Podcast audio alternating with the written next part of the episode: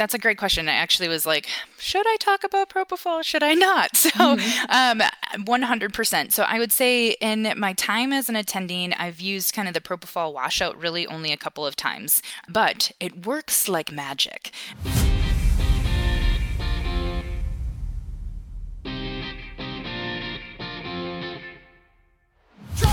Hi, everyone, and welcome to the PedsCrit Podcast. My name is Zach Hodges. I'm a current pediatric ICU fellow at UT Southwestern in Dallas. And I'm Alice Shanklin. I'm a critical care fellow at Children's National in Washington, D.C. Alice, will you remind our listeners what we do here at the Peds Podcast? Absolutely. PedsCrit is a collaborative educational PICU podcast. We work with pediatric critical care educators around the world to create high yield blog and podcast episodes on core PICU topics. So, Zach, who are we talking with today? So we're excited to have Dr. Gina Patel and Dr. Alyssa Stoner back with us on the podcast. Listeners, you might remember them from our series on intubation essentials that we published previously on our show. Dr. Alyssa Stoner is an assistant professor of pediatrics at the University of Missouri Kansas City School of Medicine and a practicing pediatric intensivist at Children's Mercy Kansas City. Yes. And Gina Patel is a third year PICU fellow at Children's Mercy in Kansas City. And she is going to be doing formal cardiac training as a cardiology fellow at Nemours Children's Hospital in Wilmington, Delaware next year. So, this will be part one of our series on extubation readiness. That's right. Thanks for listening, everyone. Let's get right to the content. Welcome back to the PedsCrit Podcast. I'm Zach Hodges. We are so excited to have Dr. Alyssa Stoner and Dr. Gina Patel back with us on the podcast. Before we get started on our topic of extubation readiness, Gina and Alyssa, will you just remind our listeners who you are and what you do? Yeah, great. So I'm Alyssa Stoner. I'm one of the pediatric intensivists at Children's Mercy Hospital in Kansas City, Missouri. And I have one of my senior fellows with me, Gina Patel. Hey everyone, my name is Gina Patel, and I'm now a third year critical care fellow at Children's Mercy Hospital. And yeah, excited to talk about extubation readiness with you guys today. Fantastic. So let's start with a case scenario, and then Zach and I have a lot of questions for you two about your clinical approach. So we've got a 23 month old girl who was intubated due to respiratory failure secondary to renal failure and an inability to tolerate her peritoneal dialysis from pulmonary edema. She has been intubated for 12 days and required both dexmedetomidine and fentanyl to facilitate mechanical ventilation. Over the past 48 hours, her PEEP has been weaned from 10 to 6. She's tolerated a spontaneous breathing trial this morning for 45 minutes without increased work of breathing. And she has been wakeful and shaking her head yes and no appropriately to questioning what an advanced 23 month old. The RT is telling us that she's got a leak, and your co fellow just signed out that they stopped her sedation, extubated her at 4:45 p.m. to nasal cannula, and she is doing well. Great.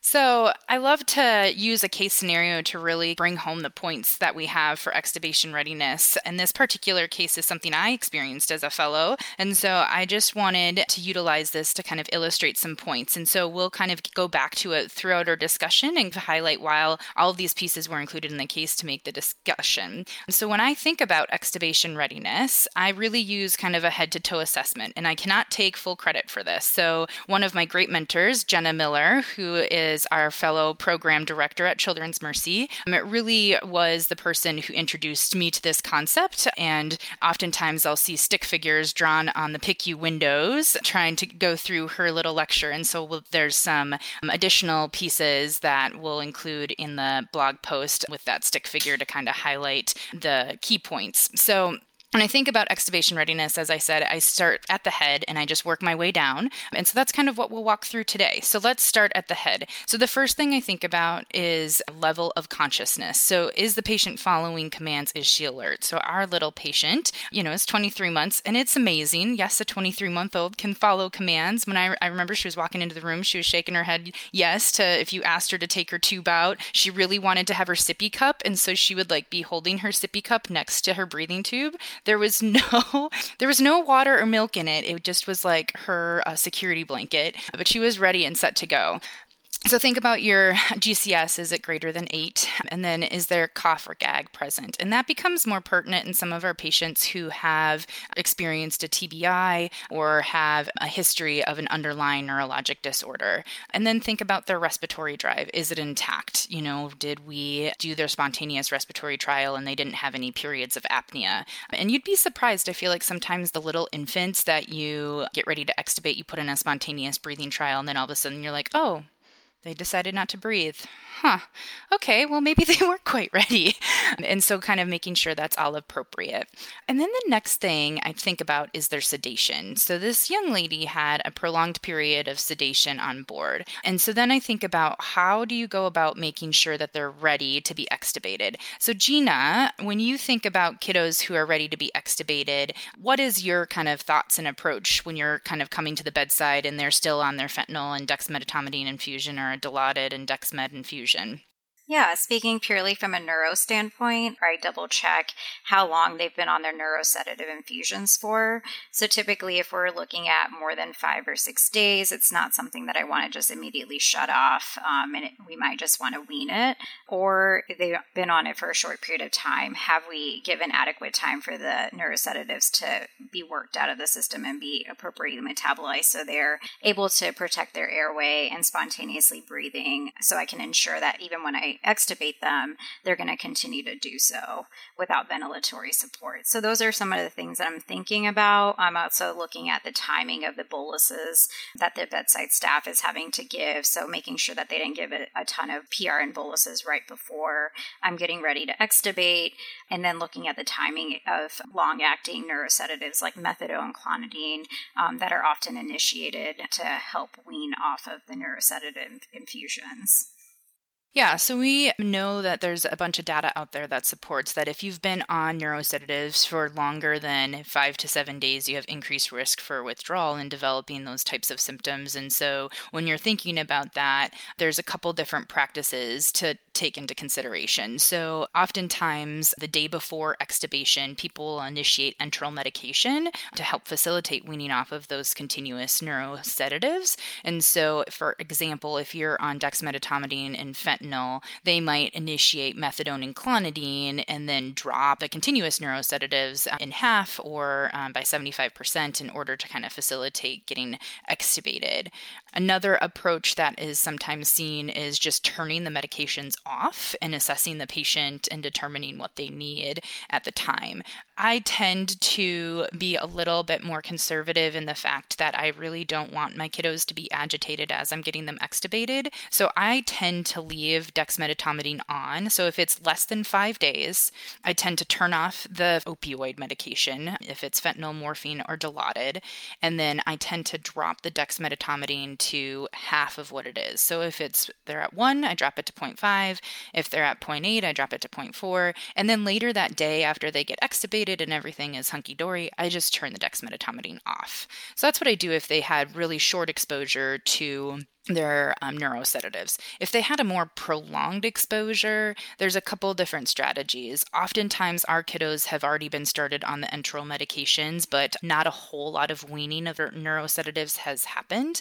And so I may drop their opioid by 50% in the morning and then leave their dexmedetomidine kind of where it's at and then get them extubated from there and continue weaning their neurosedatives.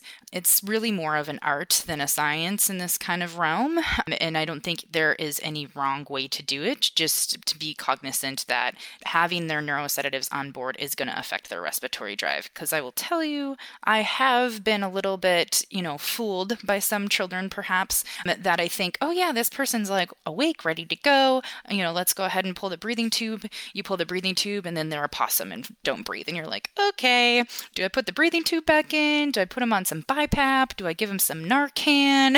what I, what's what's the decision here?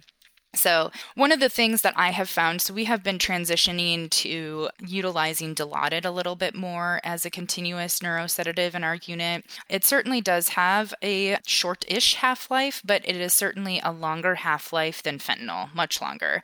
Um, and so, just being mindful of what neurosedative you're on. And so, those are the kids who have fooled me that I've like been like, oh, yeah, they're awake and they're ready to go. And then you pull the breathing tube out, you pull that stimulus out, and they no longer have a respiratory drive or it goes really down. Um, and so I have been known to give a dose of Narcan kind of in that setting to kind of get them through that hump and have them then be off their Dilaudid. Those are typically the kids that are like really hard to sedate and go from being like, you know, completely comatose to like being like ready to rumble and like doing alligator rolls in the bed. And so that's kind of where there's a little bit more to um, play into. Oh, yeah. I want to ask if you guys ever do propofol washouts in those kids. The kids where you turn down the drip by 1% and they're completely awake.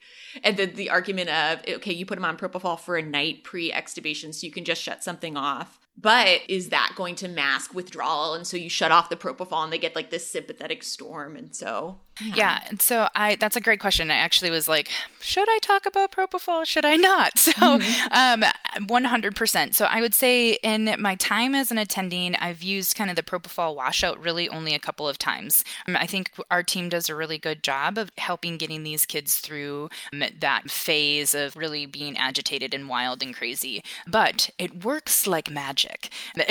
so I do tend to extubate them a little bit deeper. So the nice thing about propofol is that you can really maintain spontaneously breathing while having pretty high level of sedation. And so you can turn it off and extubate. And the propofol is a pretty like on off type of drug. So within then a couple of minutes, they're going to wake up. And so um, the experiences that I've had is the kiddo had been on like a pretty large dose of Dilaudid, did the propofol washout, turned off the Dilaudid overnight kind of incrementally, so dropped it down by 50% as the propofol got on board, and then in the early morning hours turned off the Dilaudid and let kind of everything wash out. And then the propofol I turned off, extubated him. He was still a little snoozy when we pulled the breathing tube, and like he woke up and he was like a peach. And I was like, ooh, this is magical. I like it. And so I personally haven't seen kind of that like surge of sympathetics and kind of that withdrawal or agitation coming off the propofol infusion, but we don't use it regularly. We do reach for it when we're kind of in that state, but it's not something that we utilize on a ongoing basis or, you know, it's a handful of times a year I think that we end up using it in that form. I really say I do like it in our ENT patients quite a bit, like the laryngotracheal reconstruction patients that you don't really have a lot of room for the ET tube to move. You have to keep them pretty well sedated and even paralyzed. So I like to do a propofol washout on those kids because they usually go back to the OR for extubation. And I found that those kids are not easy to wean the sedation because it's either awake or sedated. And so it's really nice to do a little propofol washout the night before, and then anesthesia can take them to the OR, and ENT and anesthesia can extubate them and turn the propofol off, and it's pretty nice. And then if they do have withdrawal symptoms afterwards, you can always consider, you know, PRN or scheduled doses of opioids while you watch their WAT scores. But I agree with Alyssa that I haven't really seen much of an issue from an abstinence standpoint with the propofol. For sure. So this is such an important part of the conversation. I want to reiterate some of these things, and you let me know if I feel like I understand it. So, if a patient has been under IV sedation for less than five days, we can probably just turn that off at the time of extubation, and in all likelihood, they won't withdraw. But as we get past six, seven, eight days, it becomes much more likely that they will have some evidence of withdrawal. So we need to be a little bit more clever about how we wean sedation prior to extubation. Um, something that I've seen is that when we are preparing to extubate the next day, we'll add on those enteral medications. But like you said earlier, Alyssa, the IV drugs won't get weaned very much. So when it comes to be the day of extubation, they're on maybe double the amount yes. of sedation. Do you have a, a typical structure that in a perfect world, say you add on the methadone at times zero, how do you like to wean the narcotics and wean the benzos after starting enteral meds? Uh, you are like speaking to my heart. So um, that is like one of my biggest pet peeves is you start these enteral medications and then they don't get weaned. So what you do by not weaning the neurosedatives when you're initiating the enteral medications is you're actually just creating somebody who wants more opioid. And so it's really important, in my opinion, to be aggressive about weaning those drugs and kind of initiating them at the right time. And so keep it simple and just talk about an opioid. So if you're going to initiate the methadone, what I do is I take the conversion, so work with our pharmacist, make sure that we are not doing a significant wean by just initiating the methadone, maybe perhaps a little bit, but not too um, aggressive. And then um, for the first 24 hours, I order it as a Q6 medication. And after the first dose of methadone, I actually will wean the, so you give the first dose in, and then at the next dose, you're going to drop your opioid by 50%. Um, and then as you give the next doses of methadone, you can continue weaning your opioid by another um, 50% and another 50%. So be very aggressive about weaning it off. And then over the next 24 hours, I actually will drop the methadone dosing back to Q8 or to Q12, depending on um, the clinical situation. But methadone, as you know, has a fairly long half life and so doesn't need to be dosed at Q6, but it allows for you to get to your steady state faster if you do that for the first 24 hours. Unfortunately, because we don't have a standard process in our institution, if I were to do that, oftentimes what happens is the methadone gets set scheduled as Q6. And so I kind of don't always end up following that pattern, but in an ideal world, that would be how I would approach that situation. Oh yeah. You start methadone and then it, is it 50% of the current dose like you land it like a plane almost? Yeah. Yeah. Okay. And I just kind of keep chipping away and I say with every single dose, drop it by this much and just keep working it off until it's gone. And then if we are able to be completely off by the time we extubate, I make sure that then we have an IV PRN in the setting that we need a PRN to keep the patient safe, right? Because we want to make sure that the patient doesn't inadvertently lose their breathing tube at an inappropriate time. For sure. And I've heard that for benzos and um, with Valium, maybe you can be a bit more aggressive with weaning your IV sedation. Is that your practice as well? Yeah, certainly if you have those added into the mix. So in our unit, we often use enteral ativan as an adjunct, and some people will then change that out for diazepam when they're weaning or they'll add it in. Everybody's practice is just a little bit different in our unit, and we don't have a standardized process. Um, many other institutions, they have a pretty standard process, like you're getting ready to extubate. Okay, let's start X, Y, and Z, and we'll wean our neurosedatives in this fashion and move on our way, and it's fairly standardized. And unfortunately, we don't kind of have that in place yet, but maybe one day. For sure. This does seem to be a, a, good example of if a unit has a certain culture, or a certain way of going about this, this is, could be a some good low hanging fruit to optimize patient care. Mm-hmm. Yes. I was going to add that um, something I always forget to think about is when you're putting these scheduled meds on, like methadone and clonidine, always think about how you can kind of put them around the clock. So, like a Q6 schedule alternating or Q8 schedule alternating, so you, the patient can have something around the clock.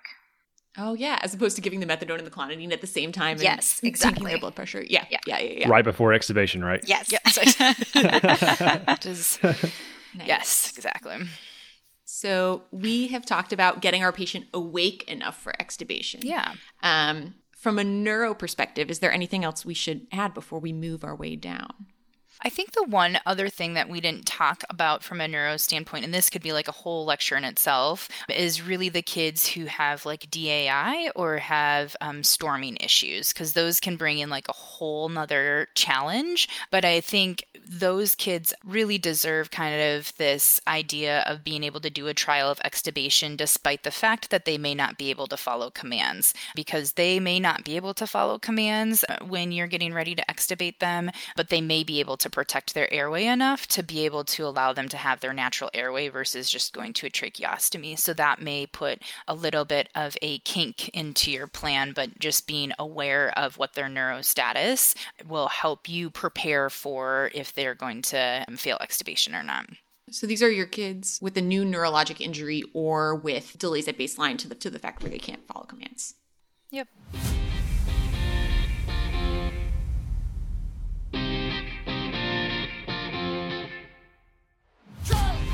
Thank you for listening to this episode of PedsCrit.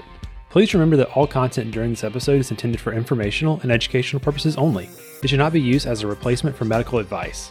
The views expressed during this episode by hosts and our guests are their own and do not reflect the official position of their institutions. If you have any comments, suggestions, or feedback, you can email us at pedscritpodcast at gmail.com. Check out pedscrit.com for detailed show notes and visit at CritPeds on Twitter and at pedscrit on Instagram for real time show updates. Thanks again for listening.